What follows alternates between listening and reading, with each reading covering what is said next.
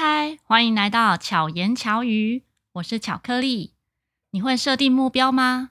今天的目标就是把这一集听完。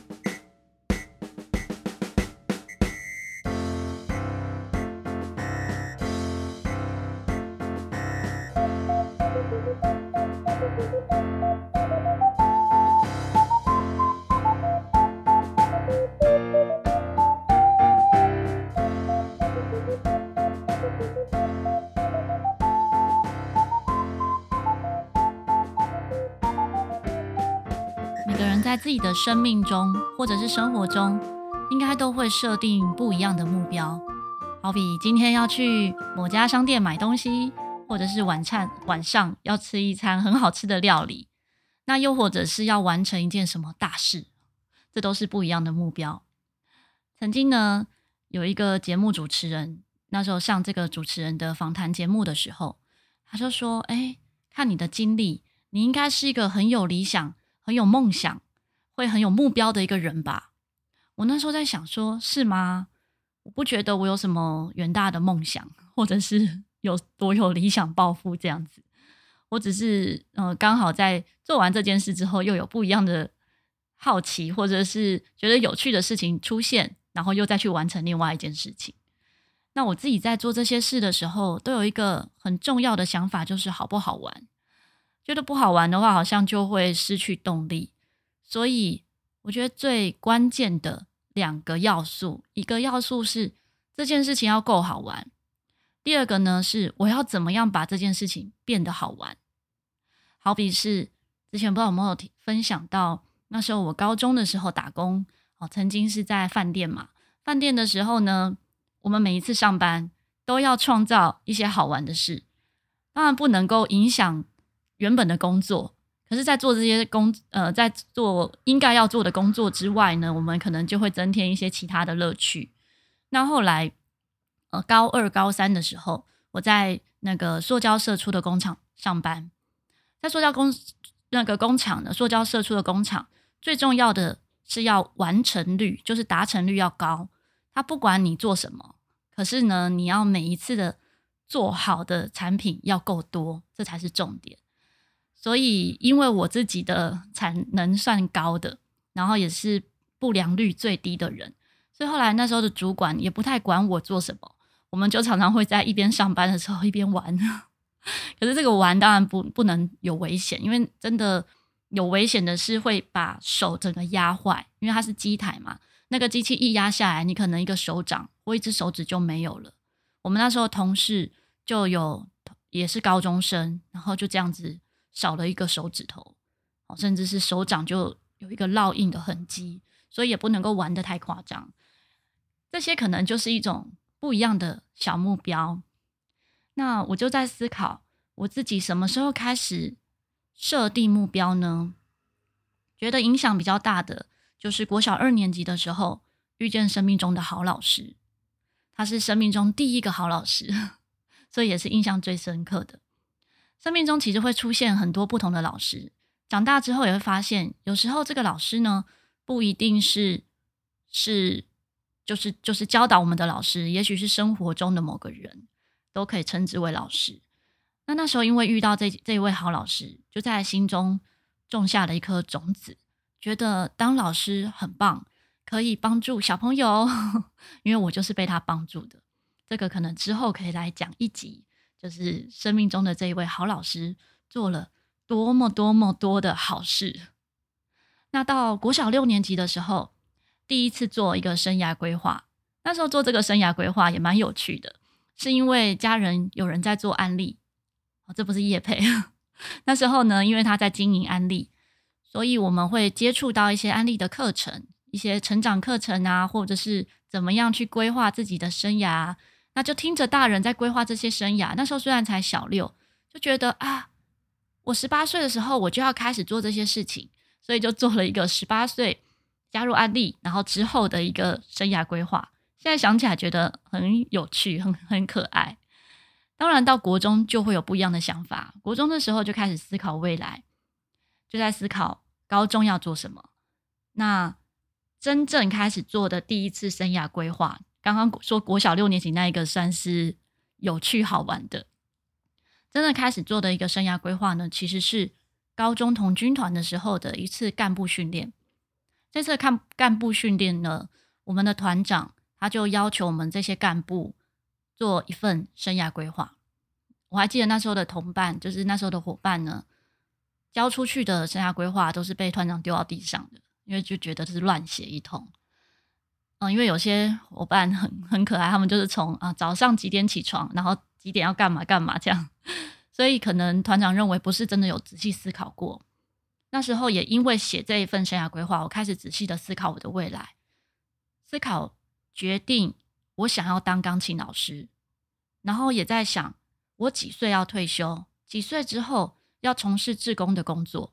哦，在当时应该很多人都会觉得啊，退休后当义工啊或当志工是很有意义的。可是那呃，在前几集我不知道有没有分享到，可是因为那时候我高一就开始工作了，我一直觉得自己每天都在工作。好像有一天会爆肝，因为真的是早上很早起床，然后工作到晚上很晚，晚上还要写写功课，然后隔天又很早起床。那假日可能有童军活动，或者是要加班之类的，就是为了要工作赚钱，然后养家养自己这样子。所以那时候觉得好像就是不知道自己几几岁会死掉，那时候真的是这么想。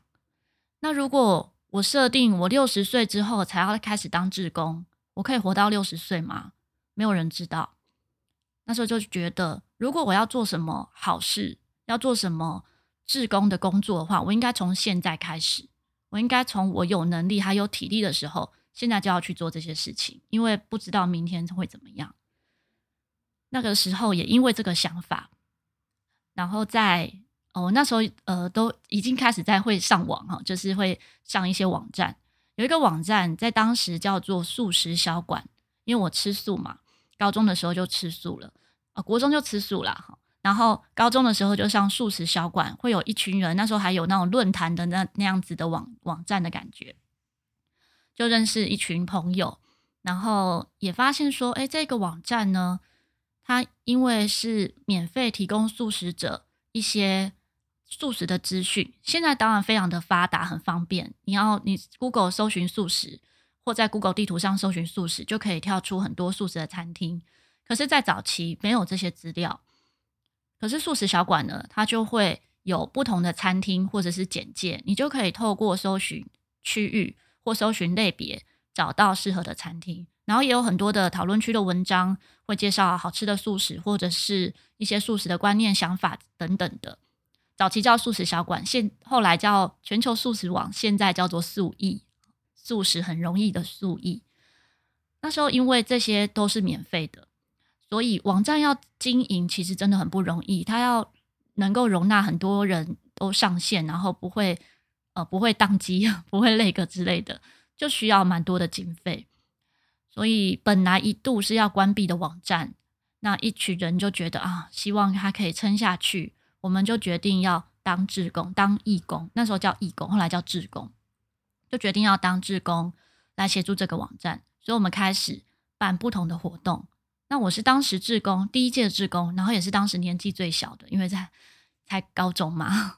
但是在那里呢，得到很多的能量，因为这一群好朋友真的是忘年之交。我们没有年龄的区别，不会因为我年纪小。大家就不把我的意见当做意见，不把我的想法不当一回事，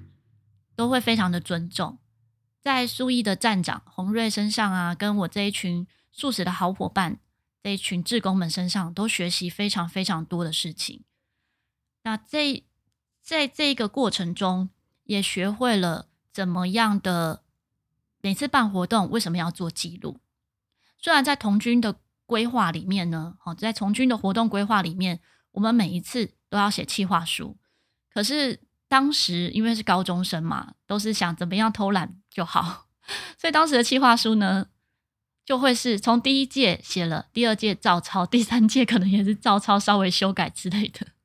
都不是真的有去做好那些规划。但是在洪瑞的要求之下，我们大家在做这些活动的过程的时候，都会把每一次的活动内容写得很完整，这样即使这一个人，假使我是主办人，结果我生病了，我不能够办这一次活动。可是大家可以因为我这次的企划书，直接接手再去办这一场活动，直接接手继续这一场活动。所以在这个志工的服务中呢，其实我就学习到非常多的事情，觉得是对我很有帮助的。然后也学会怎么样去规划和设定一些小目标，因为我们每年都会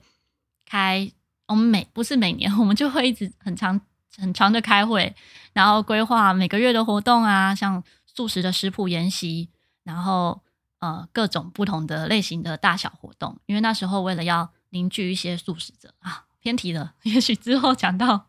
素食的时候可以再仔细的分享。后来呢，高中的这一个生涯规划，哎，团长就没有把它丢到地上，觉得说我写的不错，我那时候就觉得有点信心了，好像我的想法是可可行的，然后就一直到毕业后决定要当钢琴老师。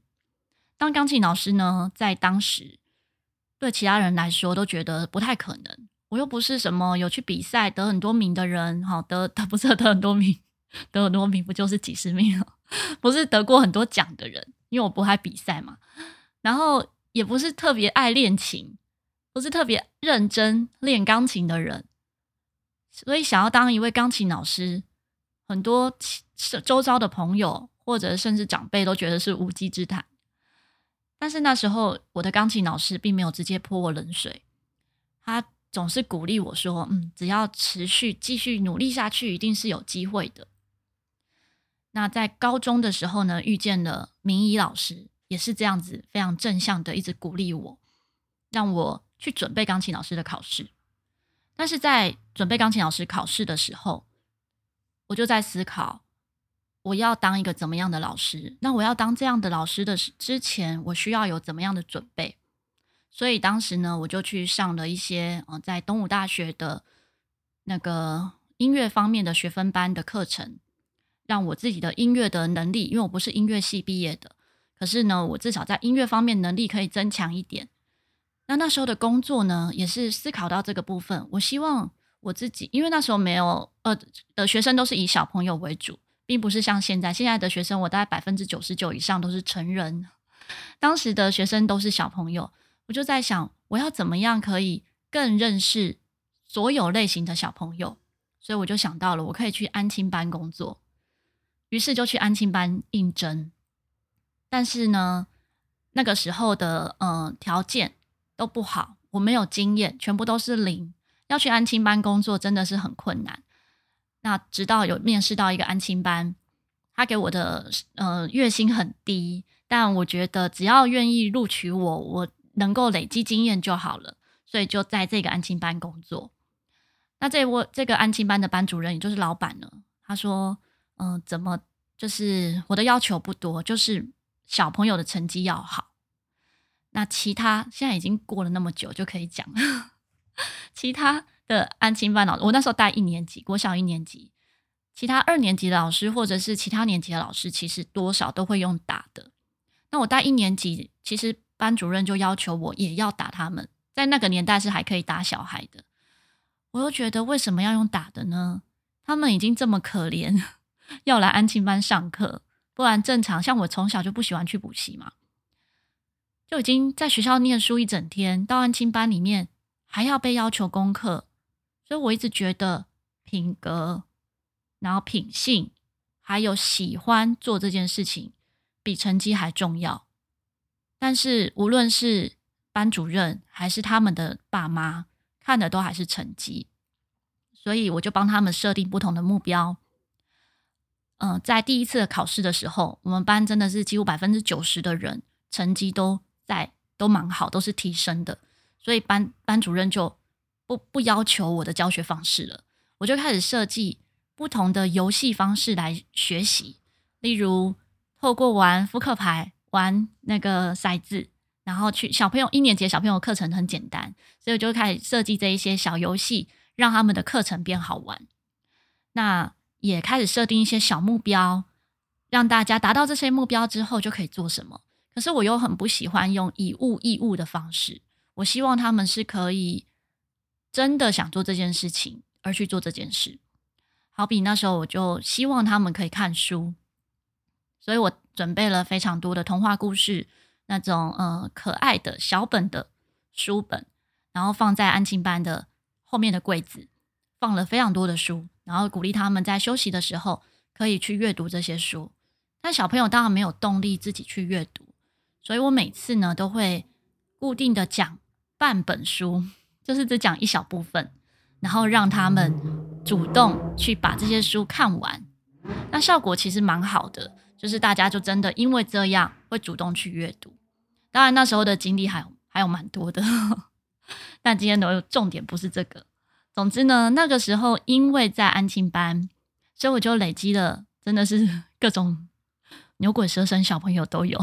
无论是恐龙家长，还是恐龙小孩，还是大怪小孩都有。然后也包括，虽然我带的是一年级，但因为寒暑假的时候，我们会要带全部一到六年级的孩子，所以也会接触其他高年级的学生，也会遇到那一种觉得自己有钱就是老大的小朋友，他会觉得说。你们这些老师没什么啊，还不是我赚，还不是我爸妈赚钱养你们的，就诸如这一类的。但是都不能因为这样跟他们生气，还是要嗯、好好的引导。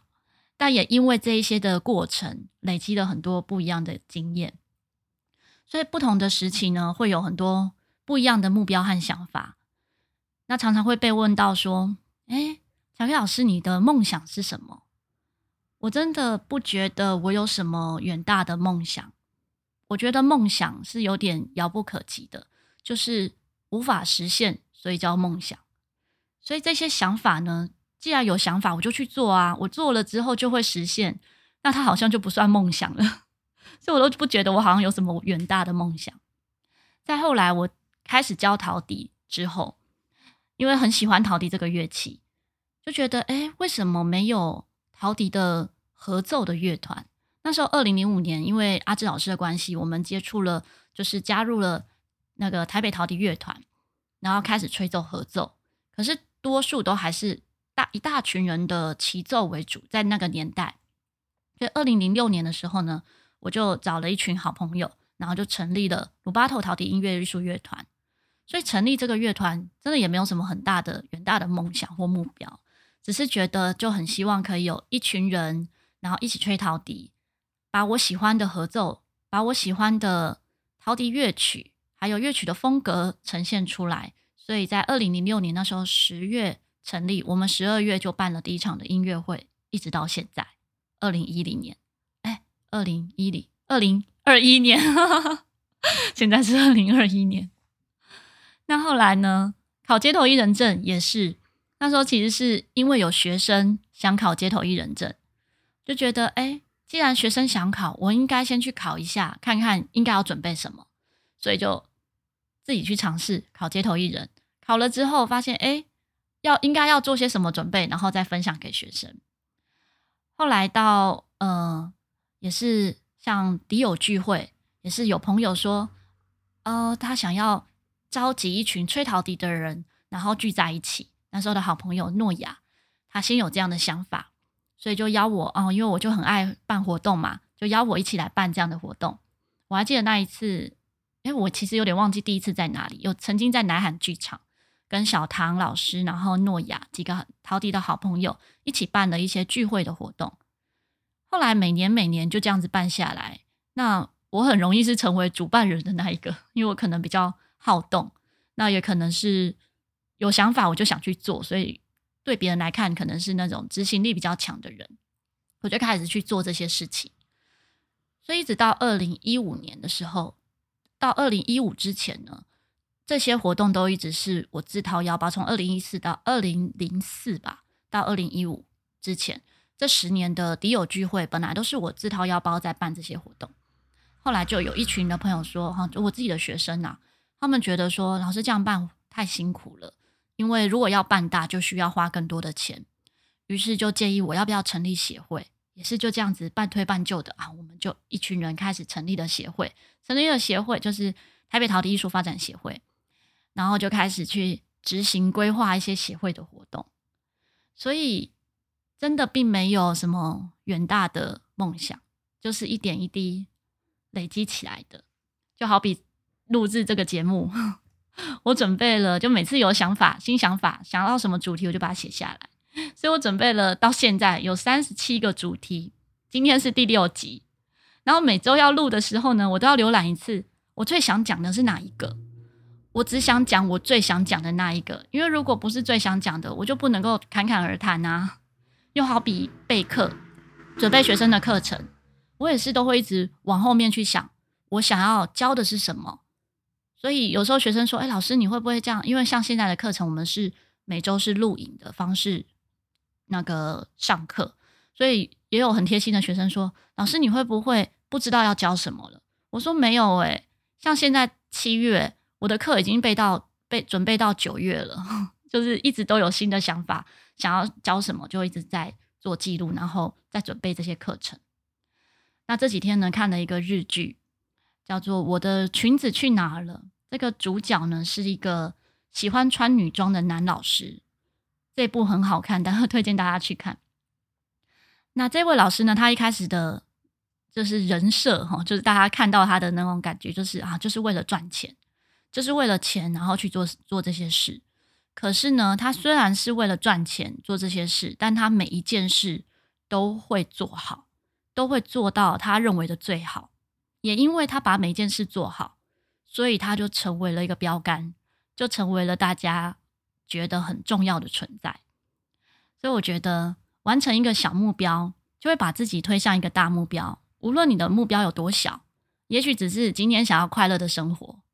或者是今天想要把一个乐器练个五分钟，或者是一分钟，这些小目标的累积都会把自己推向一个大目标。就好好比我之前分享的，我做瑜伽之前运动，我只想要每天运动三分钟，一直到现在每天做瑜伽一个小时，哦，这都是努力堆叠起来的成果。所以我真的没有什么远大的梦想，我希望自己可以自在快乐的过每一天，就会觉得很知足。可是自在快乐过每一天说起来很简单，要能够自在快乐却很不容易。如果每天无所事事、虚度光阴，其实也不会快乐。所以就会设定一些些小小的目标，来让自己有动力去做这些事情。所以最重要的是什么？最重要的是要做喜欢的事情，把所有正在做的事变喜欢，也是很重要的能力。那分享陈星贺老师说的一句话，他说：“每天进步一点点，幸福快乐到永远。”相信大家会在这一点一滴的小小的进步中，你就会感到成就感，还有幸福快乐。如果喜欢这个节目，敬请在不同的平台订阅，给我五颗星，分享给周遭的朋友。如果想听我聊什么主题，也欢迎在 Apple Podcast 或者是 First Story 留言，也可以私讯 FB 的粉砖或者是 IG。